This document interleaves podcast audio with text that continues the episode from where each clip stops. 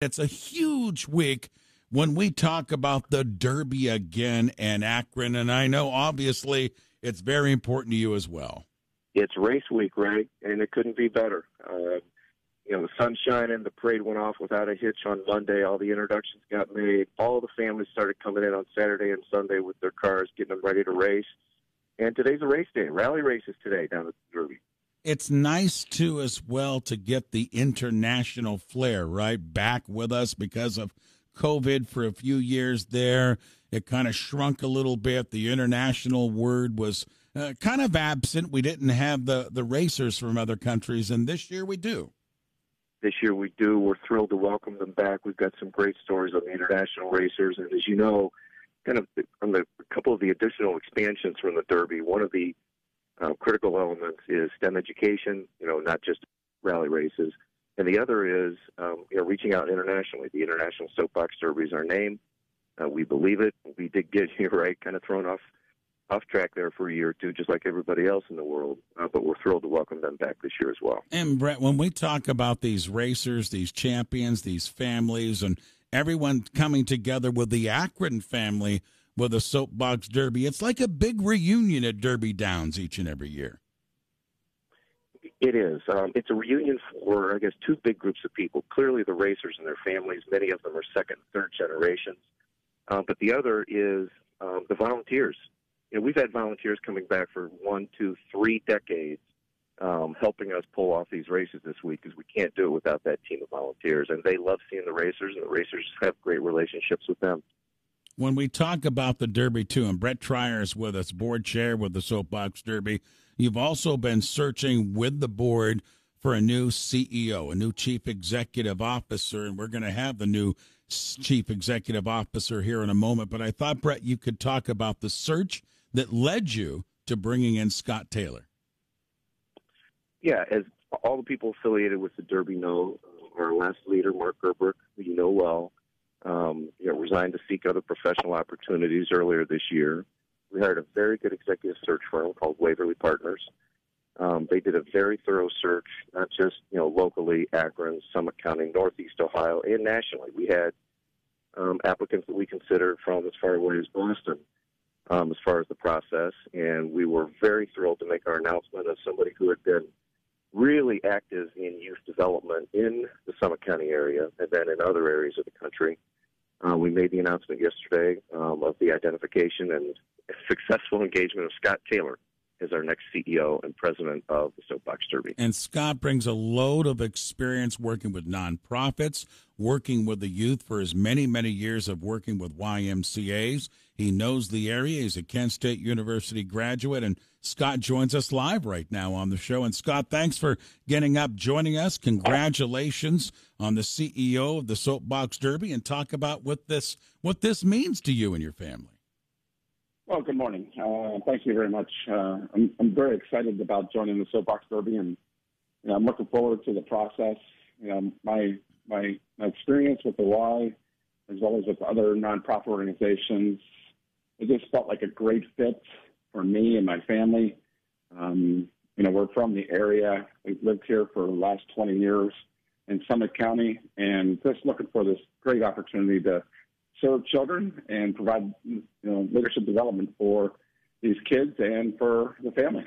Scott, maybe talk yeah. about what was exciting for you, Scott, to to get in there and, and, want to become part of this group. When we talked about the Soapbox Derby family and eventually get the CEO uh, uh, appointment here, what made you be very interested in this position?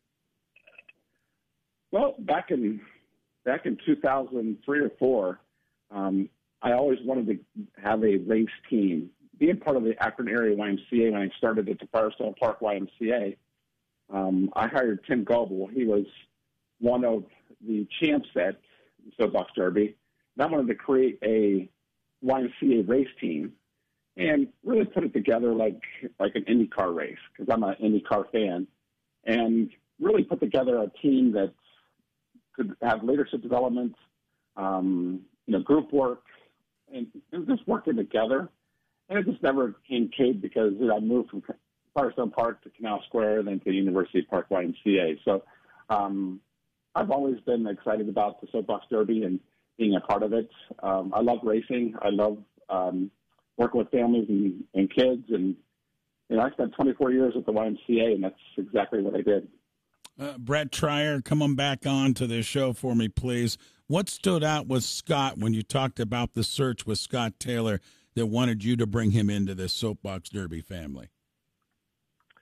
Uh, he touched on a couple of the things. We thought his interest in racing was unique to some of the people we interviewed and is going to help him be a great fit with Derby Nation and the race families. Um, his youth development, his entire career spending it, clearly he, you know, holds that first and foremost, kind of as, as for a mission service um, and a purpose-driven, you know, leader. Um, but frankly, his operational work, you know, he's been the CEO of a number of different nonprofit organizations, so he brings to us – a really good organizational capacity um, that was greatly appreciated. You know, one of the things that Mark did a good job with um, in his tenure was getting us some financial stability. Um, and now we need to take that to the next step as we're, you know, as I said, branching out into STEM education, um, keeping that fiscal responsibility, but then, frankly, having a good operation that's going to continue us um, you know, to our 100th anniversary, which is not that far down around the corner, uh, to make sure that we're successful for the entire 10 years. So we were very comfortable with his operational excellence. Well. I also thought, too, and Scott, I'll bring you back into the conversation here with all your experience working with various YMCAs. And I know from having a, a lot of friends through all my years of of working in the media who have spent time at YMCAs, you really got to be creative with the programs keep them energized, making the youth be excited to come to the Y. I imagine that creativity and experience can serve you very well when you come into the Derby and looking to even uh, push it forward even more and putting your footprint on it.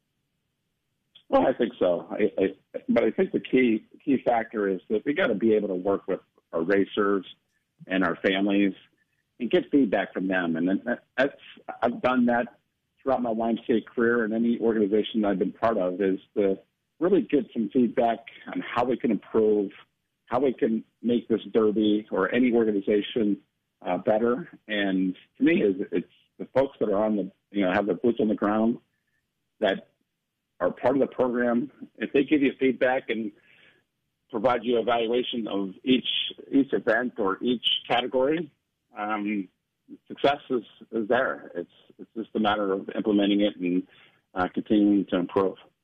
Uh, uh, Scott, congratulations again. Scott Taylor, the Thank new you. CEO, announced last night from the International Soapbox Derby. Guys, before we wrap it up here, Bret, want to bring you back in.